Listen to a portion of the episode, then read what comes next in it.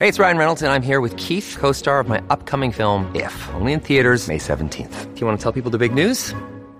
All right, I'll do it. Sign up now and you'll get unlimited for $15 a month and six months of Paramount Plus Essential Plan on us. Mintmobile.com slash switch. Upfront payment of $45 equivalent to $15 per month. Unlimited over 40 gigabytes per month. Face lower speeds. Videos at 480p. Active Mint customers by 531.24 get six months of Paramount Plus Essential Plan. Auto renews after six months. Offer ends May 31st, 2024. Separate Paramount Plus registration required. Terms and conditions apply if rated PG. Welcome to the My Gastric Sleeve podcast with your host, Nima Karazi. Nima is just a regular guy who had the gastric sleeve surgery, and this is his story. He is not a doctor. This podcast is not a substitute for medical advice, diagnosis, or treatment. If you have medical questions, ask your doctor. Now let's get into it. Hello to all of you out there listening. My name is Nima Karazi, and I am your podcast host. This podcast is about me and my journey from morbid obesity to right now, wherever that may be. I started this podcast because when I decided to do research about the gastric sleeve, I couldn't find more than one episode on this surgery in any podcast series.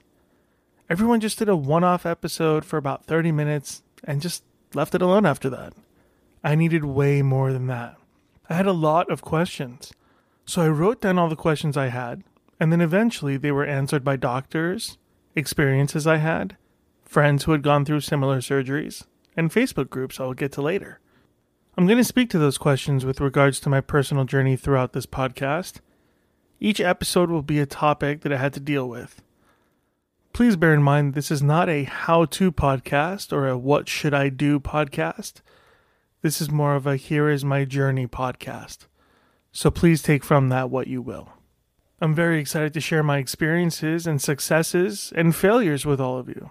I want to be able to help people who have questions about what it may be like or what it was like for one person in particular me. I'm also curious to go back and listen to those episodes later on to see where I was and how far I've progressed. This podcast world and sharing my feelings and thoughts is all very new to me. So I thank you in advance for your patience while I figure all this out. If you're listening to this intro episode, then that means the other four episodes have also dropped. Those first four episodes are the same question topics that I looked for when I was researching the surgery option.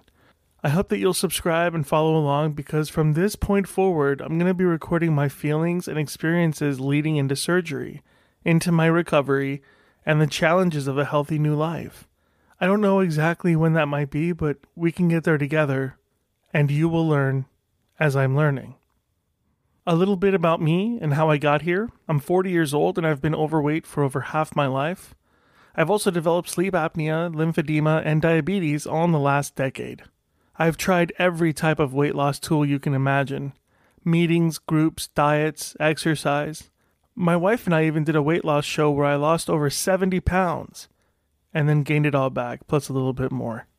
The things that changed for me, and this is different for every person who decides to have the surgery, was a conversation I had with my doctor almost exactly one year ago.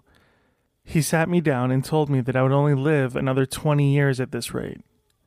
That scared me more than anything. That was real and honest.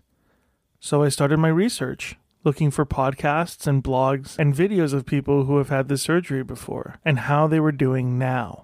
Having found nothing that was helpful, I did some research on some well known medical sites. That helped shape the way a bit more for me. And knowing a couple people who have had these types of surgeries. I'll delve deeper into all of that in a later episode. But talking to friends, doctors, and reading up on websites all helped me truly see the reality of my situation.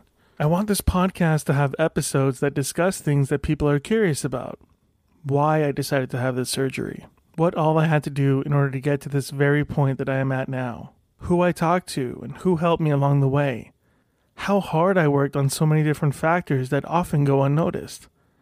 When did all of this start? And what does that timeline look like for me?